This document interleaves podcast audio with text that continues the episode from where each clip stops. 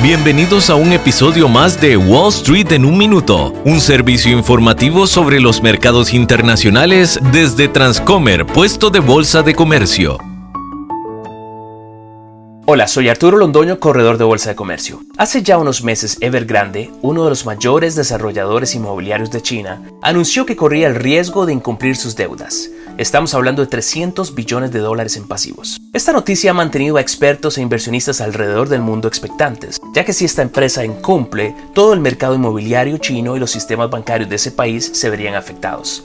Evergrande incluso llegó a suspender obras en algunos de sus proyectos en un intento desesperado de conservar efectivo. Lo que todos temían se volvió realidad el 9 de diciembre, cuando una vez expirados los periodos de gracia, Evergrande seguía sin poder cumplir sus obligaciones financieras. Las acciones de Evergrande se han devaluado en un 88% en lo que va del año, y ahora queda por verse cuál será el final de esta historia. Este episodio de Wall Street en un minuto fue presentado por Transcomer, puesto de bolsa de comercio.